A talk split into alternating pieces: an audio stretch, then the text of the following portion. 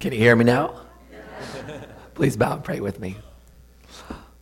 God, prepare our hearts to hear and receive your word, to receive grace to help in time of need. In and through your Son, Jesus Christ, our Lord. Amen. Well, thank you for that uh, medley of songs. That was just, I was feeling that peace like a river for me. I feel like uh, you, covered it all. My job's done, right? covered the whole thing, though. Um, yeah, as uh, he mentioned before, uh, my uh, throat has been going. Uh, it started basically in our meeting last night, five, just out of nowhere, um, drying out. And then I thought, oh, I'll sleep it off. It'll be, I'll be fine in the morning. And, and uh, so I don't know if it's bronchitis or laryngitis or what it is, because I had no warning signs or symptoms or anything, just a switch. And uh, haven't had anything like this in many, many years. Um, so I will be speaking slower than I usually do. And uh, if it comes down to it, I'll whisper into the mic and he can just raise the volume for me. But so our sermon text today is Hebrews chapter 2, verses 1 through 9. Therefore, we must pay much closer attention to what we have heard, lest we drift away from it. For since the message declared by angels proved to be reliable, and every transgression or disobedience received a just retribution, how shall we escape if we neglect such a great salvation? It was declared at first by the Lord, and it was attested to us by those who heard, while God also bore witness by signs and wonders and various miracles and by gifts of the Holy Spirit distributed according to his will. For it was not to angels that God subjected the world to come, of which we are speaking. It has been testified somewhere What is man that you are mindful of him, or the Son of Man that you care for him? You made him for a little while lower than the angels.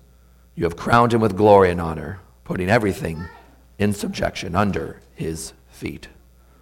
Now, in putting everything in subjection to him, he left nothing outside his control.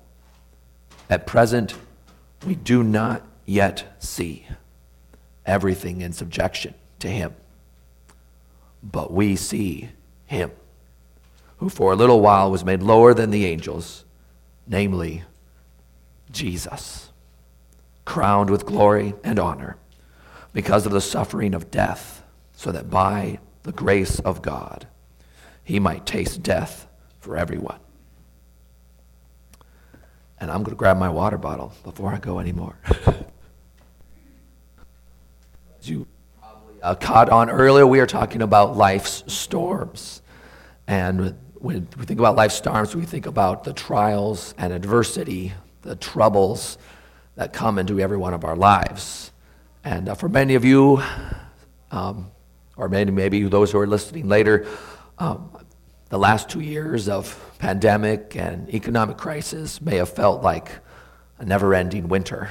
And just when one snowstorm of adversity comes through, another seems to be right behind it. And maybe some people you know, or maybe you yourselves, have felt at times like your life is wrecked and you're just giving every ounce of energy you have left just to try to keep your head above water. And the storms of life also have a way of, of spinning us around and leaving us off course, putting us in uncharted waters that we've never been in before. And when the storm passes, we might look back and wonder, how did I get here? And where am I? How did I get here? And what do I do next? What course do I set? And then these trials are also a test of our faith as well. And uh, as I was sharing with some of you who were here earlier, uh, faced a lot of different tests and trials and with my time in the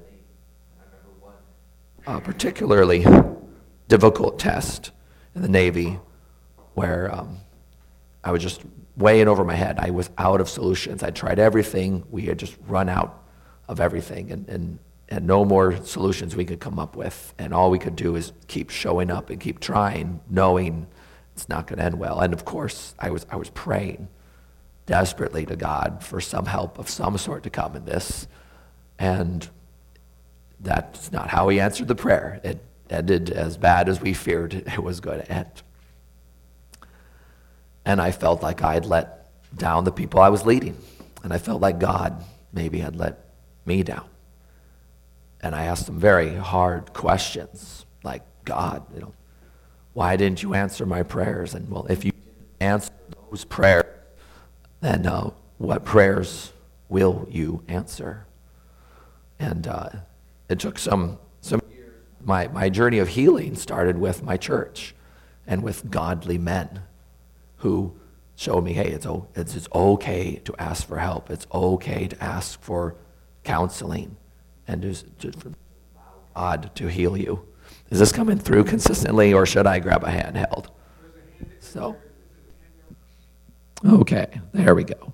I'll just eat the mic here. So, yeah, it sounded like that other one was cutting in and out every third word, and I probably should switch. So, um, yeah, so it was through my church and godly men that started on this on this journey of healing, and God did work in that. Um, God with a godly Christian counselor. Uh, now I look back at that story of my life, and I see that time not as a time when God let me down and wasn't there for me, as a time when God preserved my faith from something that, that should have destroyed my faith, that should have pulled me out of the faith. And so when we think about God and life's storms, God does not promise to keep you out of every storm or to stop you from hitting the rocks. But He does promise to get you through life's storms. And when life spins you around and you feel like you are just totally disoriented, look to God. God will get you through. And God gets you through life's storms with a true navigation, with a certain destination, and with a faithful captain. And uh, so we're going to look here at, at God's f- true navigation. You get through life storms by trusting God's navigation. Hebrews 2, verse 1. Therefore, we must pay much closer attention to what we have heard, lest we drift away from it. When he's talking about what we have heard, he means the word of God, that your true navigation is God's word. And, uh, but also in this verse here, as a sailor and Navy veteran, I was delighted to see the word drift here. And I even looked at the original language to make sure it really meant what I thought. And yes, they're using a nautical term, drift.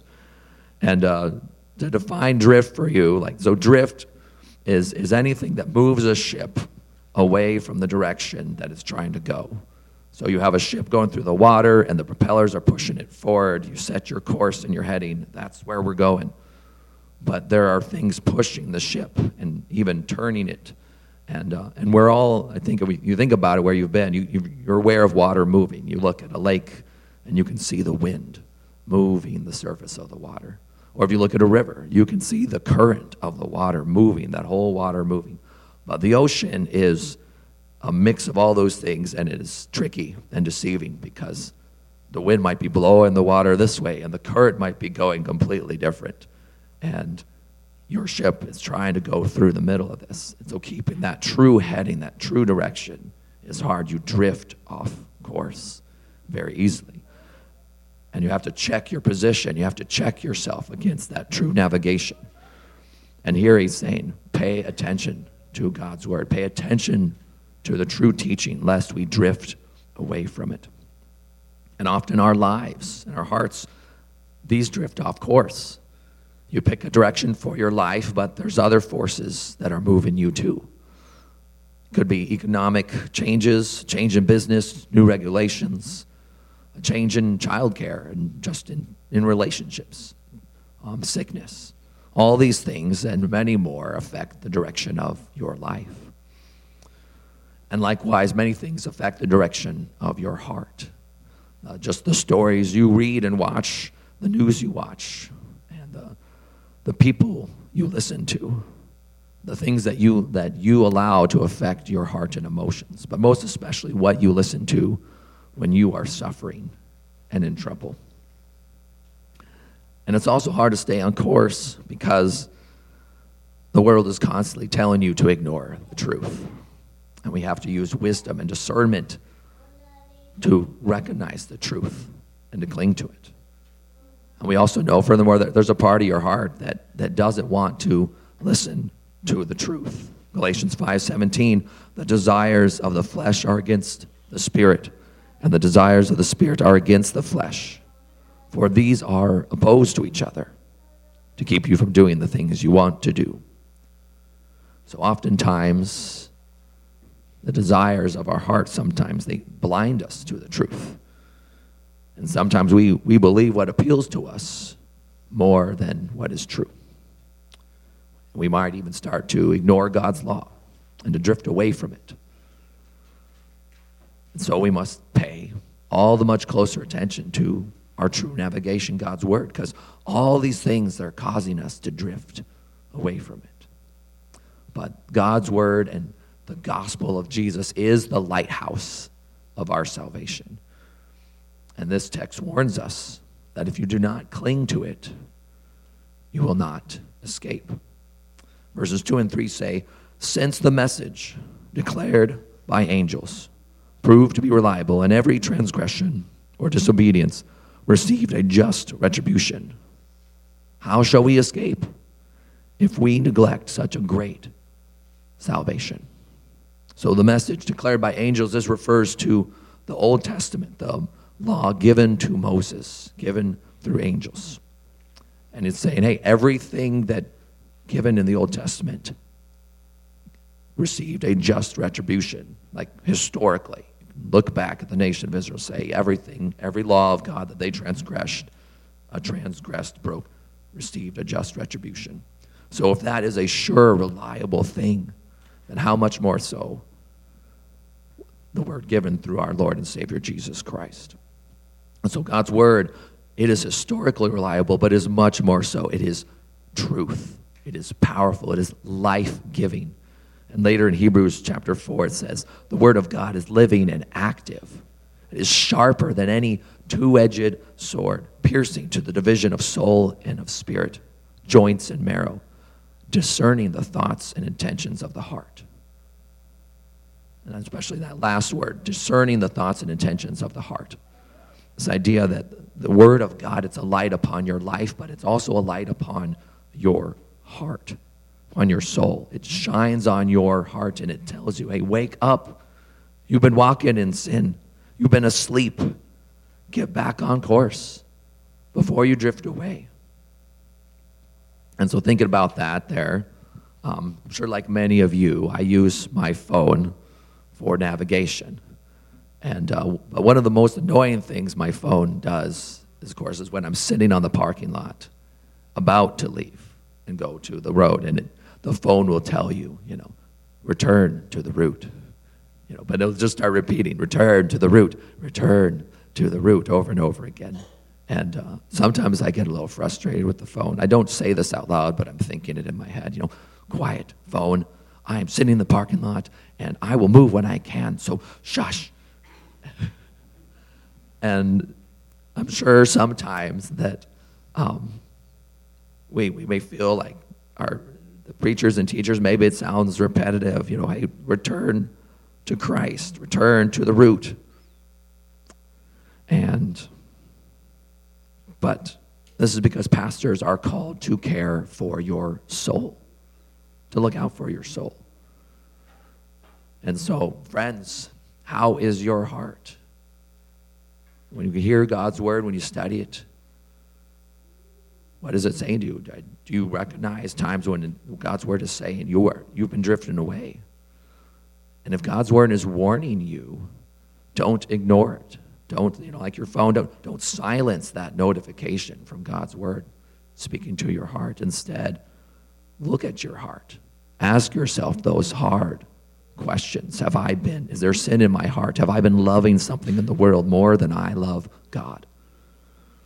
Have you been pushing him away, ignoring him, not wanting to hear it? Because today is the day to confess your sin and repent. God says that the contrite and the broken heart, he will not turn away. Instead, he will save you. So God's navigation, it wakes you up when you are drifting away. And God's word of gospel gives you life. Romans 1:16 I am not ashamed of the gospel for it is the power of God for salvation to everyone who believes to the Jew first and also to the Greek. So God is not saying here, hey, you've been off course now. I want you to work really hard and paddle extra hard to get back on course. Instead, God says, I love you so much that I gave my son to die for your sins so you could be forgiven, so I can bring you to live with me forever. And so with Jesus Christ, it's, it's, it's not as if we were just drifting off course. Because without him, you're, you're not just off course. Without him, you are spiritually dead. You are, a, you are a dead corpse at the bottom of the ocean. And it's God's word of life, his gospel, that brings you to life from the bottom and brings you to new life in Christ. And if, Christ, the word of God can bring you to life in Christ, then it can certainly put you back on course. And to trust in Christ and to follow Him, that is to be on course. He is your light. And God's Word is also a guide. It's what helps you keep you on course. That's that navigation. 2 Timothy 3 16 and 17 says, All scripture is breathed out by God and profitable for teaching, for reproof, for correction and for training in righteousness, that the man of God may be complete, equipped for every good work. So that this is why, you know, every week we, say the Apostles' Creed together. We remind us of what is true. We hear the reading of God's Word, the Old the New Testament, the full counsel of God's Word. It's why you study the Word on your own and dig into it. Because by God's Word, this is how you see yourself correctly and how you see God correctly. You're looking in a, a mirror to see yourself, but also to see God. It shows you where you're off course, but it also shows you God's Son who saves you. And for that reason, I will say again and again and again return to the root. Look to Christ, your Savior, and look to Him in the word, this is your true navigation for all the storms of life. So you get through life storms by trusting God's navigation because He is bringing you to your eternal home. That brings us to our second part here. The second big idea is that you get through life storms by remembering your destination. In verses 5 through 8, God gives you His gracious promise of the world to come.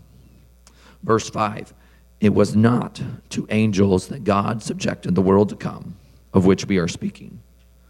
To endure life storms, you need to remember. You need to remember your destination.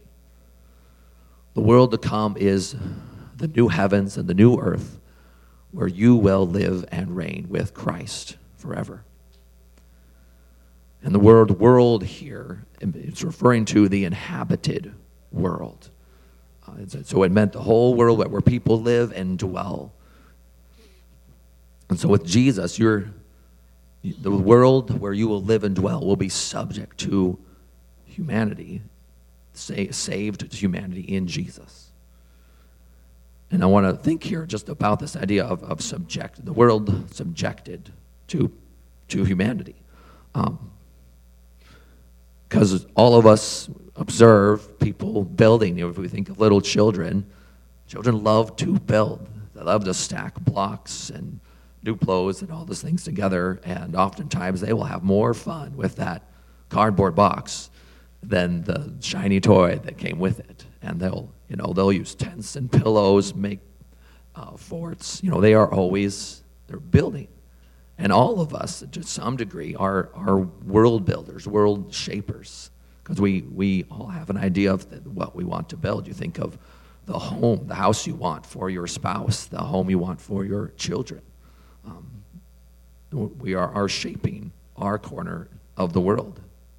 And so we're, we're all world builders to agree, uh, to a degree. And uh, reminds me of a friend I had from high school. I was visiting with a couple years ago. And we were visiting his home. And it's a, it's a beautiful home, but mostly I was impressed by the fact that he had personally built the, his home.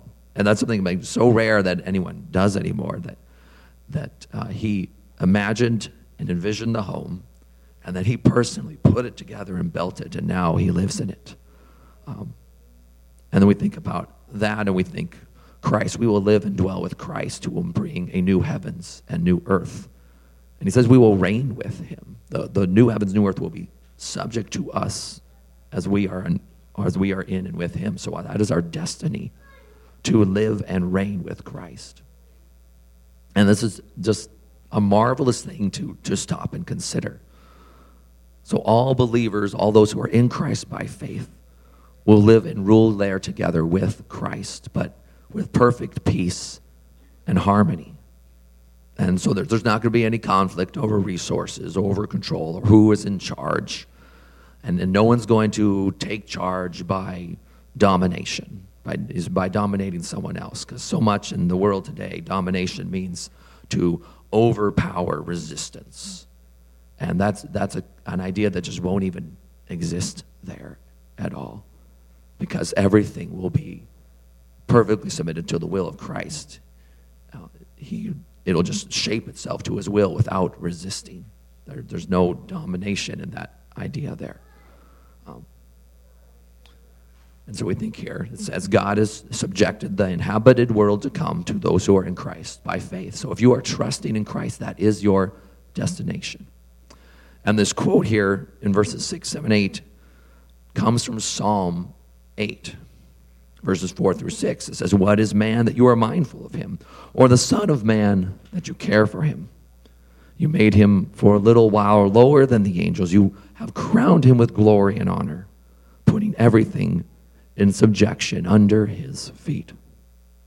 So God's promise comes from his love for mankind. He says, What is man that you are mindful of him? Talking about man's, what is man that God that you would be mindful of him? Man doesn't deserve God to be mindful and care for him. And when we look at the world around us, it's pretty easy to see why. I mean, just seems like fraud, waste, and abuse are commonplace. And the, the bigger the project, the more of fraud, waste, abuse you will see. Um, and the more pollution and, and self destruction and so many of the things that the world around us is building, um, and maybe sometimes we ourselves are building in our own lives, um, don't point to God. Instead, we're, we're building towers of Babel that, that build us up at the expense of others and make us look great. So it, it's an obvious question. Why would God promise the inhabited world to come, that the new heavens and new earth to sinful man because clearly we don't deserve this promise. So it can only be because of his love, because he is mindful and cares for you. And the word mindful here means to remember and respond. So, a hypothetical example here I, I could remember that my wife wanted to cook spaghetti dinner for some night. But if I don't take the beef out of the freezer to thaw in time, my remembering that doesn't do much good. But if I take it out at the appropriate time, so that the meat has time to thaw, we have our dinner, well, then I am being mindful. I'm remembering and responding. I'm being mindful. And God is mindful of you. He remembers you, He responds. And God also cares for you. And the idea of caring for you is much more than the affection of the heart. It's not just, hey, I wish you well. I hope that works out for you. I'll, I'll be sad if it doesn't. Like that is not God cares for you. God cares for you is like when, when think of someone, you know, someone's returned home after a surgery and they need care. And that's so it's going to visit them, looking after them, bringing a meal, helping them clean their home, visiting them and caring for them. That is God cares for you. And God showed us this most clearly when he came and visited humanity in his son Jesus Christ. Because in Christ he came and he visited and showed his care for us.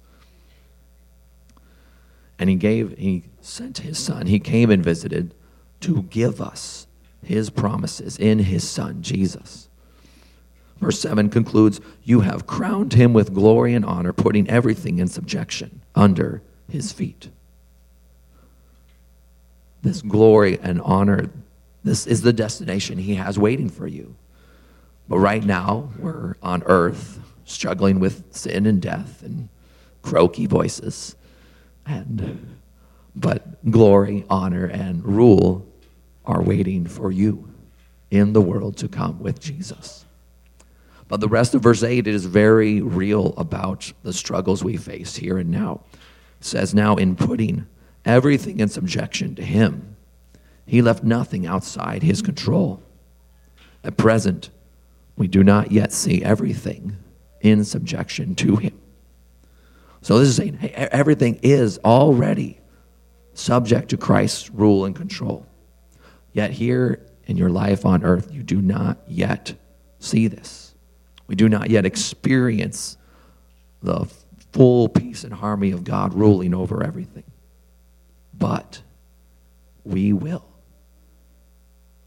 There, there's so much hope in that word yet. We do not yet see, but we will. So, in the middle of life's storms, you have hope. You have God's promise. And so, when you're facing a trial, a storm in your life, you endure by remembering your destination. You remember where you will be with Christ forever, the world to come, the promise fulfilled in Jesus. And though we don't yet see the world to come, we do see Him. The verse says we, we see him. We see Jesus Christ, the author and finisher of our faith. And he is the captain of your salvation. You get through life storms by faith in the captain of your salvation. Hebrews 2 9. But we see him who for a little while was made lower than the angels, but namely Jesus crowned with glory and honor because of the suffering of death, so that by the grace of God he might taste death for everyone. So all of God's promises to you are fulfilled in Jesus Christ. Because for a time, Jesus was made lower than the angels. And we think of the time of Jesus' temptation in the wilderness. And the Bible says that at the end of that, the angels came and ministered to him. So Jesus was in a place where he needed to be cared for by the angels. He was made lower than the angels. He became one of us so that he could fulfill his promise to you. So Jesus didn't just yell at you, hey, get, get back on course. No, instead, he got into the boat with you. He rides the storm with you. And Jesus is crowned with glory and honor, and because he suffered death. He made the ultimate sacrifice. And Jesus did this for the purest of reasons. He did this because he loves you. And now he's crowned with the greatest glory and honor. And by the grace of God, Jesus tasted death for you. He tasted death for everyone. And I mean, thinking of that sensation of, of taste, of experiencing it, Jesus fully experienced death. Well, right now, I'm just thinking of the taste in my own mouth, which is pretty nasty. I'm not going to share detail, but, but I'm thinking, okay, Jesus tasted death. He, he fully experienced it. That's the idea that Jesus got fully into the boat with us. He, he shared all of our circumstances, all of our sufferings. The worst sufferings we go through, he experienced them rejection, mockery, betrayal, abandonment, abuse, and injury, and finally death. And he did this for everyone. He did this for you. And by God's grace, Jesus' death is yours. 2 Timothy 2 11 through 13 says, The saying is trustworthy, for if we have died with him, we will also live with him. If we endure, we will also reign with him. If we deny him, he also will deny us. If we are faithless, he remains faithful, for he cannot deny himself. You have a faithful captain, fully committed to your salvation. So when the storms of life send you drifting, put your faith in the faithful one. Remember that God is the one who is mindful of you, He cares for you, and He has given you true navigation for your life, a certain promise of your destination, and a faithful captain to be with you through it all.